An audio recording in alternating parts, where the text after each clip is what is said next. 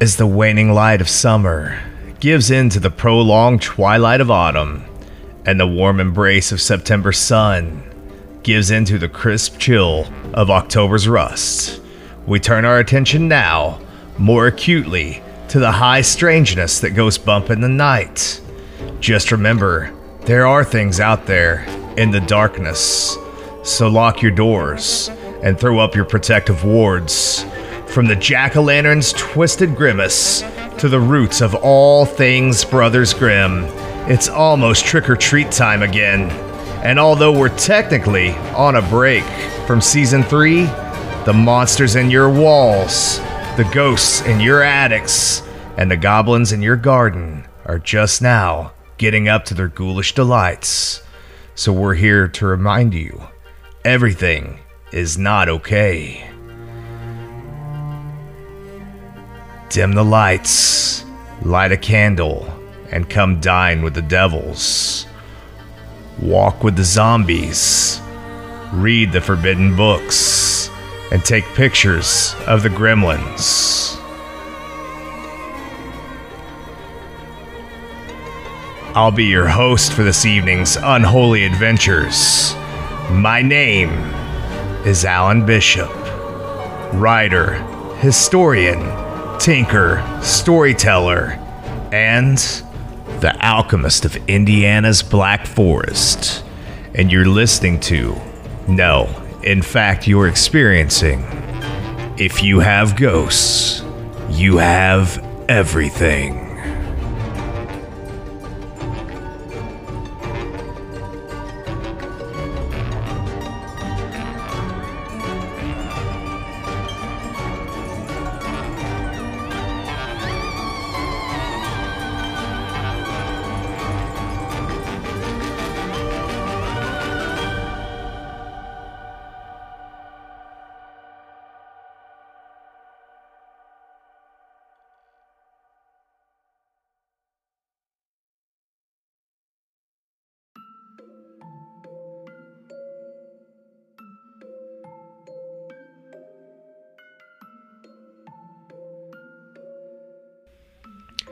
From Wikipedia.org.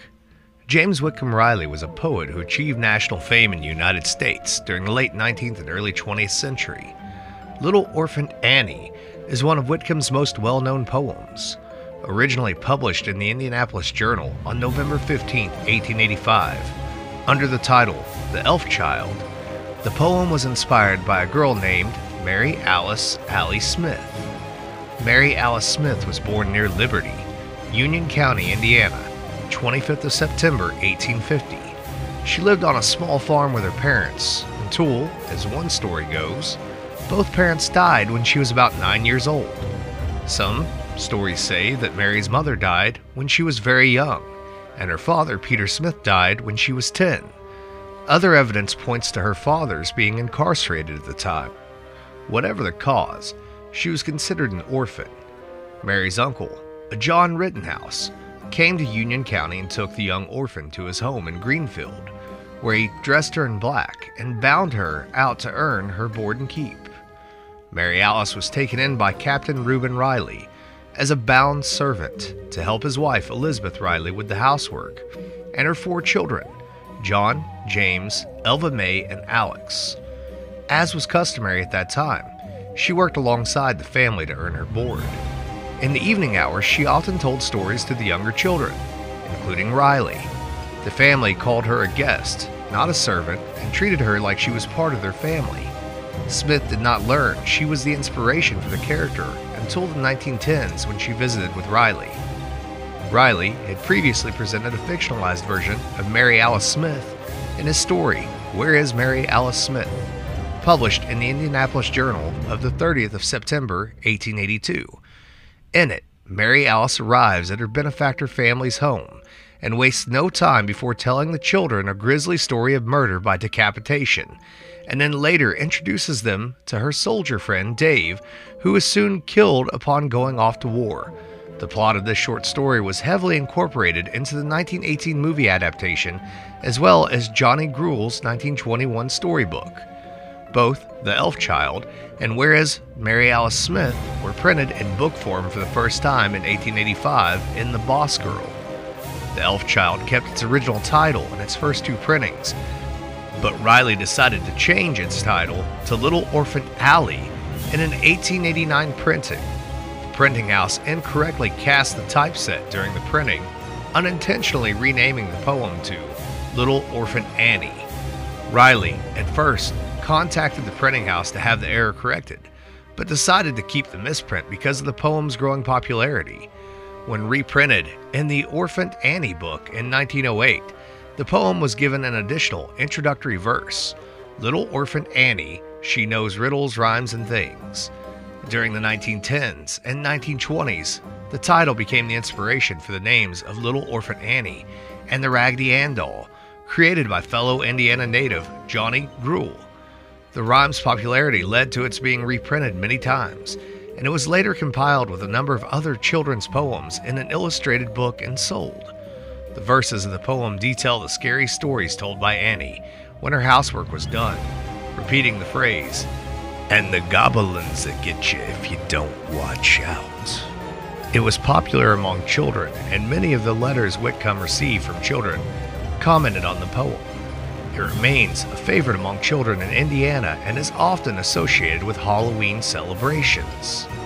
Riley was known as the Hoosier poet and wrote the rhymes in a 19th century Hoosier dialect. As one of his most well known poems, Little Orphan Annie served as the inspiration for the comic strip Little Orphan Annie, which itself inspired a Broadway musical, several films, and many radio and television programs. James Whitcomb Riley even visited Salem, Indiana one time, where he was mobbed by a crowd on the square and harassed to such a degree that he decided to take to a balcony along the old Knights of Pythias building to recount his famous poetry.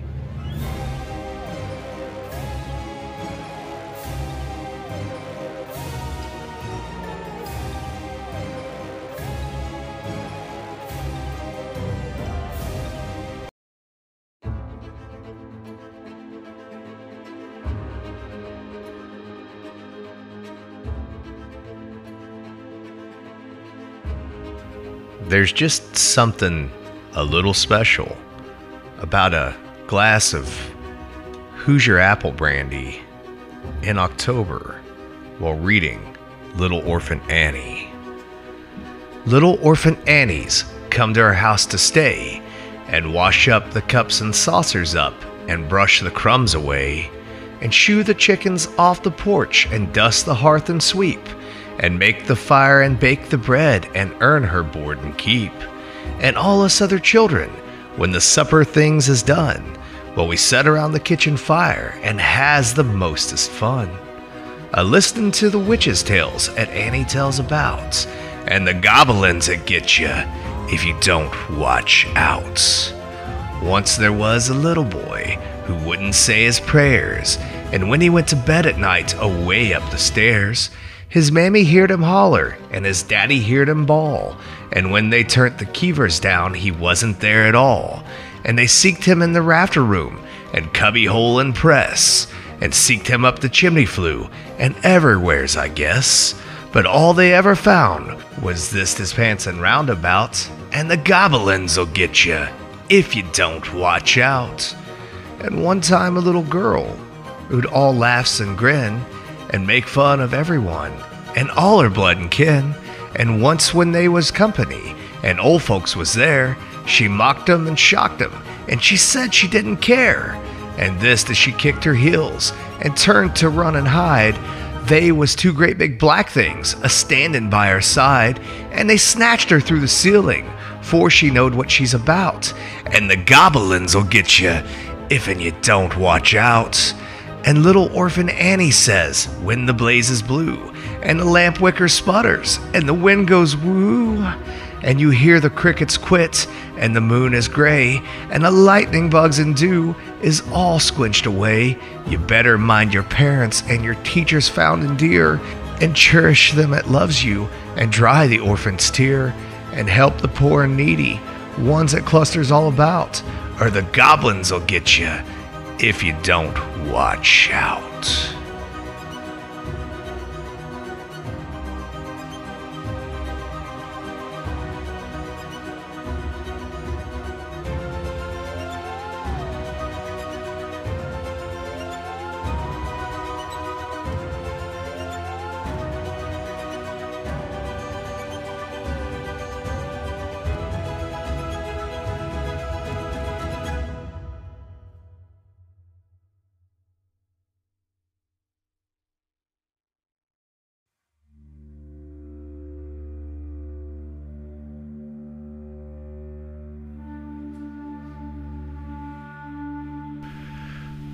Once, upon a midnight dreary, while I pondered, weak and weary, over many a quaint and curious volume of forgotten lore, while I nodded, nearly napping, suddenly there came a tapping, as of someone gently rapping, rapping at my chamber door. Tis some visitor I muttered, tapping at my chamber door. Only this, and nothing more. Ah, distinctly I remember it was in the bleak December, and each separate dying ember wrought its ghost upon the floor. Eagerly I wished the morrow, vainly I had sought to borrow from my book's surcase of sorrow, sorrow for the lost Lenore, for the rare and radiant maiden whom the angels named Lenore, nameless here forevermore. And the silken, sad, uncertain rustling of each purple curtain thrilled me, filled me with fantastic terror never felt before, so that now to still the beating of my heart, I stood repeating, "'Tis some visitor, entreating entrance at my chamber door. Some late visitor, entreating entrance at my chamber door. This it is, and nothing more. Presently my soul grew stronger, hesitating then no longer. Sir, said I, or Madame, Truly your forgiveness I implore. But the fact is, I was napping, and so gently you came rapping, and so faintly you came tapping, tapping at my chamber door, that I scarce was sure I heard you. Here I opened wide the door. Darkness there, and nothing more. Deep into that darkness peering, long I stood there wondering, fearing doubting, dreaming dreams no mortal ever dared dream before. But the silence was unbroken, and the darkness gave no token. And the only word there spoken was the whispered word, Lenore. This I whispered, and an echo murmured back the word Lenore. Merely this, and nothing more. Back into the chamber turning, all my soul within me burning Soon again I heard a tapping, somewhat louder than before. Surely, said I, surely that is something at my window lattice. Let me see then what thread is, and this mystery explore. Let my heart be still a moment and this mystery explore. Tis the wind, and nothing more. Open here I flung the shutter, when with many a flirt and flutter, and there stepped a stately raven of the saintly days of yore. Not the least obeisance made he, not a minute stopped or stayed he, but with mind of lord or lady, perched above my chamber door, perched upon a bust of Pallas, just above my chamber door, perched and set, and nothing more. Then this ebony bird beguiling my sad fancy into smiling by the grave and stern decorum of the countenance it wore. Though thy crest be shorn and shaven, thou, I said, art sure no craven, ghastly grim and ancient raven wandering from the nightly shore. Tell me what thy lordly name is on the night's Plutonian shore. Quoth the raven, nevermore. Much I marveled this ungainly fowl to hear discourse so plainly, though its answer little meaning, little relevance it bore. For we cannot help agreeing that no living human being ever yet was blessed with seeing bird above his chamber door, bird or beast above the sculptured bust above his chamber door with such name as nevermore.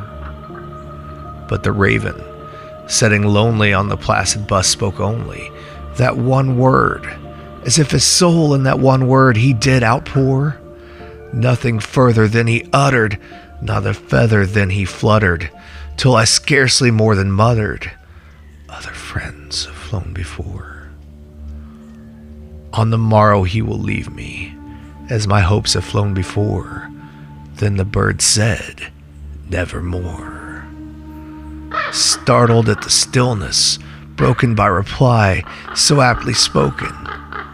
Doubtless, said I, what it utters is its only stock and store, caught from some unhappy master, whom unmerciful disaster followed fast and followed faster, till his songs one burden bore, till the dirges of his hope that melancholy burden bore of never nevermore. But the raven still beguiling, all my sad soul into smiling, straight I willed a cushioned seat in front of bird and bust and door.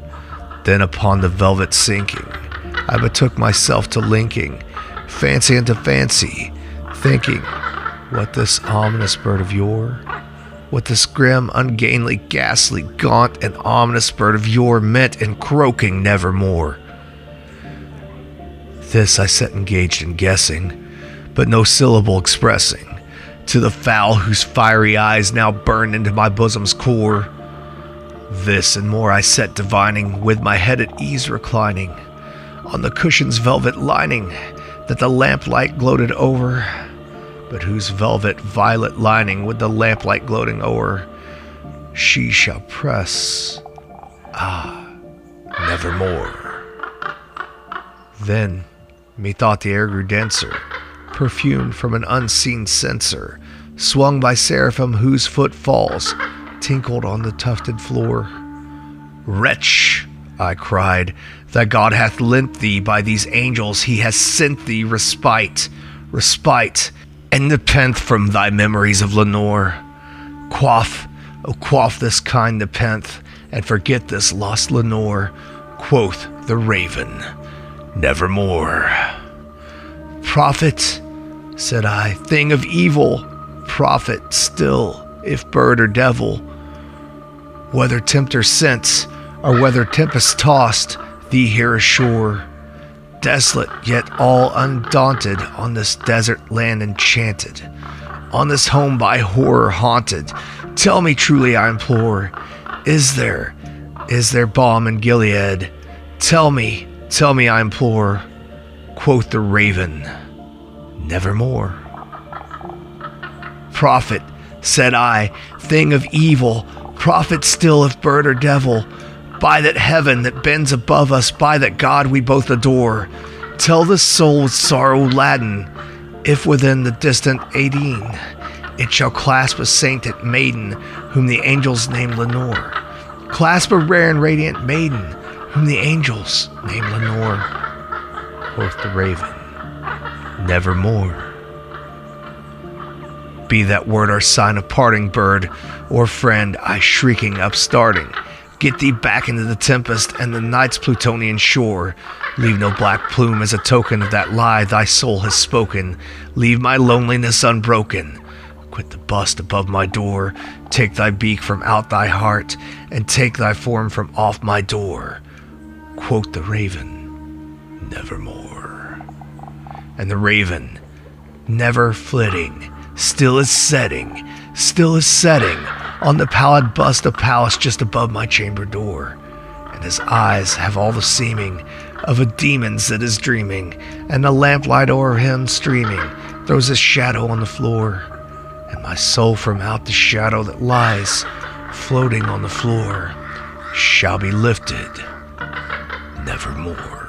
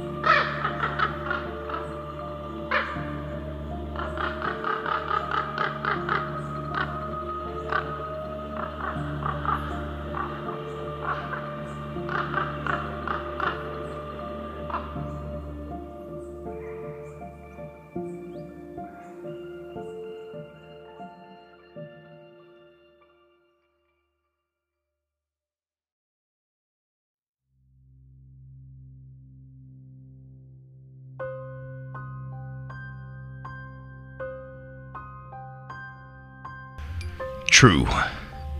Nervous. Very, very dreadful nervous I'd been, and I am. But why will you say that I'm mad? The disease has sharpened my senses, not destroyed, not dulled them. And above all was the sense of hearing acute. I heard all the things in heaven and in the earth. I heard many things in hell. How then am I mad? Hearken and observe now healthily how calmly I can tell you the whole story. It's impossible to say how first the idea really entered my brain, but once I conceived of it, it haunted me day and night. Object there was none, passion there was none. I love that old man. He had never wronged me. He never gave me insult.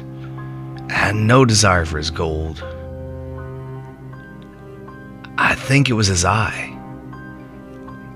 Yeah, that's what it was. One of his eyes resembled that of a vulture. Pale blue eye with a film over it. When he looked upon me with it, I just felt my blood run cold. So gradually, I made up my mind to take the life of the old man and thus rid myself of the eye forever. Now, the point is, you think of me as mad, but madmen know nothing. You really should have seen me. You should have seen how wisely I proceeded, and how cautious and how much foresight I put into this. With what dissimulation I went to work. I was never kinder to the old man than during the whole week before I killed him. And every night, right around midnight, I'd turn the latch of his door and open it as gently as I could. And then when I made an opening sufficient for my head, put in a dark lantern all closed, so that no light would shine out of it. And then I'd peek my head in. Oh, you'd have laughed to have seen how I did this. I moved so slow, so very, very slow, that I might not disturb the old man sleeping. It took me an hour to place my whole head in the opening, so far that I could see him really see him as he laid upon his bed. Would a madman have been so wise as this? And then, when my head was well in the room, I undid the lantern just as cautiously. Oh, so cautiously. Because the hinges creaked. I undid it just so much that a single thin ray fell upon that vulture eye. And I did this for seven nights. Every night. Just at midnight. But I found that eye was always closed. And so it was impossible to do the work. For it wasn't the old man that vexed me, but that eye. That evil eye. And every morning, when the day broke, I went boldly into the chamber and spoke courageously to him, calling him by name in a hearty tone and inquiring how he had passed the night. So you see, he had been a very profound old man. Indeed, to suspect that every night, just at twelve, I looked in upon him while he slept. About the eighth night, I was more than usually cautious when I opened the door. A watch's minute hand moves a lot more quickly than did mine. Never before that night had I felt the extent of my own powers, of my sagacity. I couldn't really contain my feelings of triumph. To think that there I was opening the door just a little at a time, and he not even to dream of my secret deeds or thoughts. I fairly chuckled at the idea, and perhaps he heard me, for he did move on the bed suddenly, as if he was startled. Now, you might think that I drew back, but no.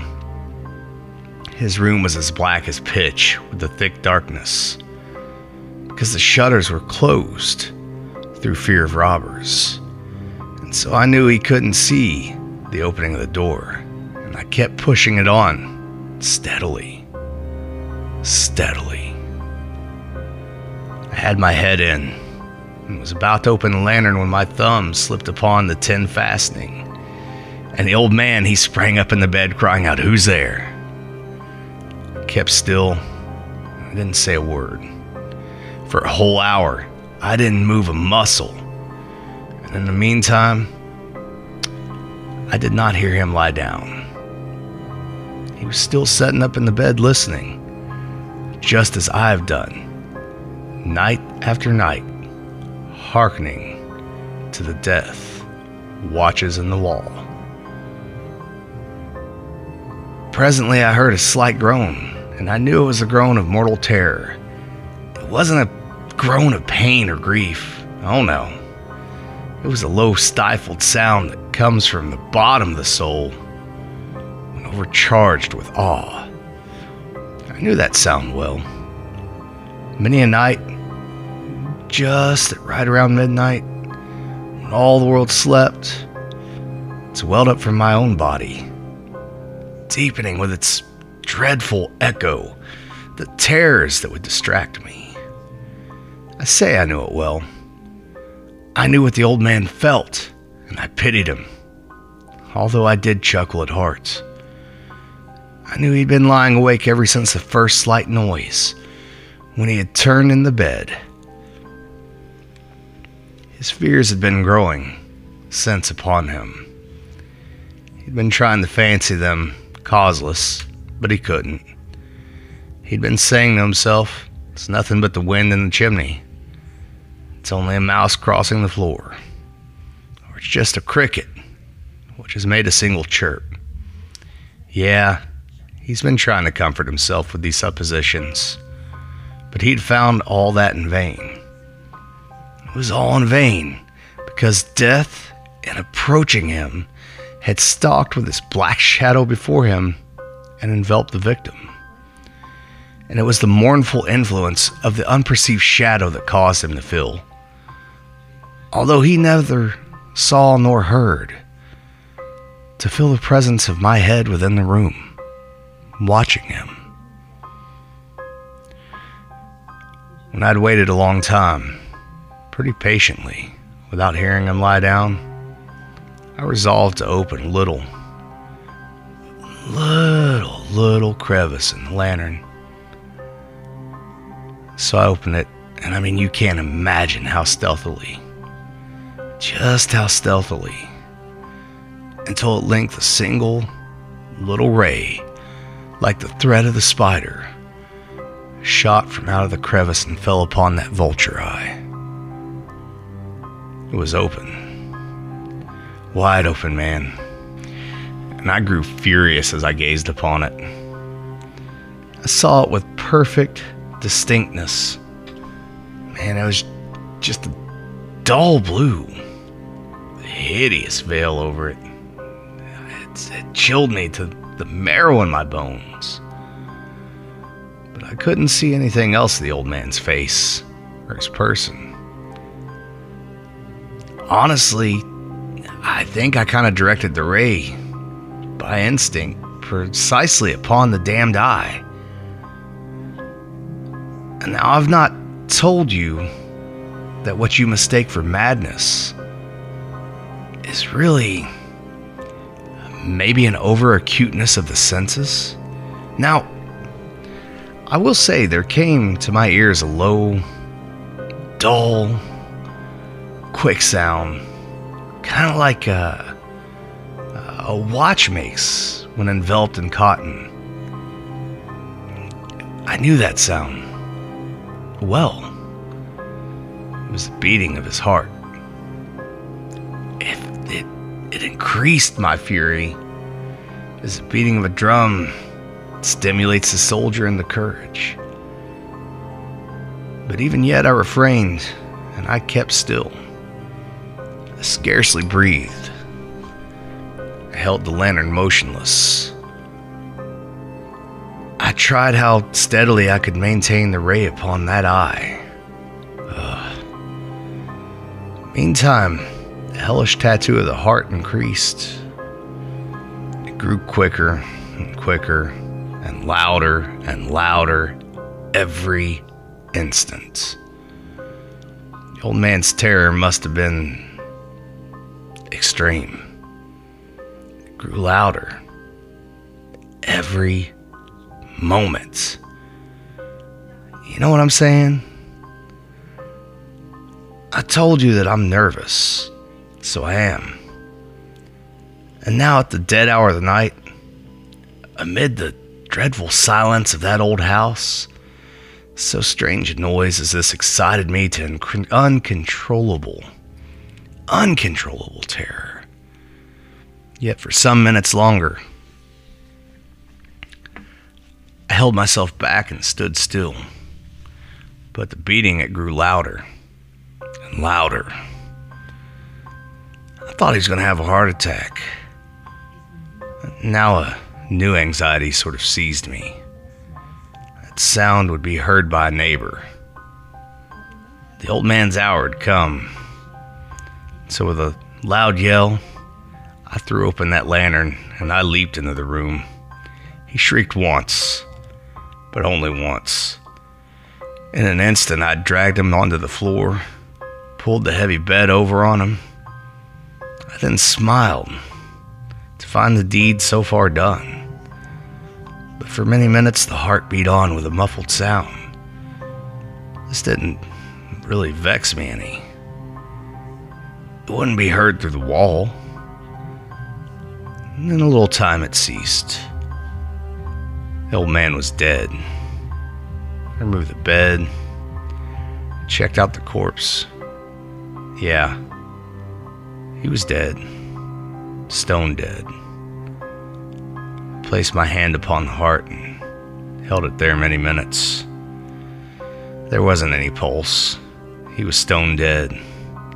That eye, that wasn't going to trouble me no more. If you still think I'm mad, you won't think so when I describe the wise precautions I took for the concealment of the body. As the night waned and I worked hastily, but in silence. Honestly, I I dismembered the corpse. Cut off his head, arms and legs. Then I took up three planks from the flooring of the chamber and put it all in there. Put the boards back. I thought I was being real clever, real cunning. Wouldn't no human be able to notice this? No human eye could see what I'd done. Not even that cloudy blue. Oh. They couldn't have detected anything wrong. There wasn't anything to wash out, no stain of any kind, no blood spot. I've been real careful. Tub had caught all that. when I'd made an end of these labors, it was four o'clock. It's still dark as midnight. As the bell sounded the hour, there came a knocking at the street door. I went down to open it with a light heart, for I didn't really have anything to fear anymore. There entered three men who introduced themselves with perfect suavity as officers of the police. Apparently, a shriek had been heard by a neighbor during the night. Suspicion of foul play had been aroused. Information had been lodged at the police office. And they, of course, had been deputed to search the premises. I smiled. I mean, what do I got to fear? I bade the gentleman welcome. I told him that shriek was my own. I'd had a dream. The old man I mentioned was absent in the country. Took my new visitors all over the house. I let them search, and search well. I led them at length to his chamber. I showed them his treasures, secure, undisturbed. In the enthusiasm of my confidence, I brought chairs in the room, desired them here to rest from their fatigues, while I myself, in the wild audacity of my perfect triumph, placed my own seat upon the very spot, right above where I'd left that eye. Once the police were satisfied, my manner had convinced them. I was at ease. They sat and I answered happily. They chatted of familiar things. But before too long, I felt myself getting pale and wished that they'd just go ahead and get out of there. I had a headache and I fancied a ringing in my ears. But there they sat, just kept talking. That ringing became more distinct, kept up and became more distinct. I talked more freely to get rid of the feeling, but it continued. And it gained definitiveness until eventually I found that the noise was not in my ears. No doubt I probably grew pretty pale, but I talked more fluently and with a heightened voice. And yet the sound increased, and what could I do? It was a low, dull, quick sound, similar as a watch makes when enveloped in cotton. I had to gasp for my breath, yet the officers really didn't hear it. Talked more quickly, more vehemently, but the noise steadily increased. I rose and argued about trifles in a high key and with violent gesticulations, but the noise steadily increased. Why wouldn't they just leave? Pace the floor to and fro with heavy strides, as if I was excited to fury by the observations of the men. But the noise steadily increased. God, what could I do?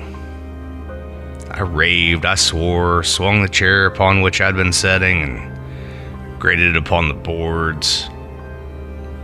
But no matter what, that noise was louder than any of it.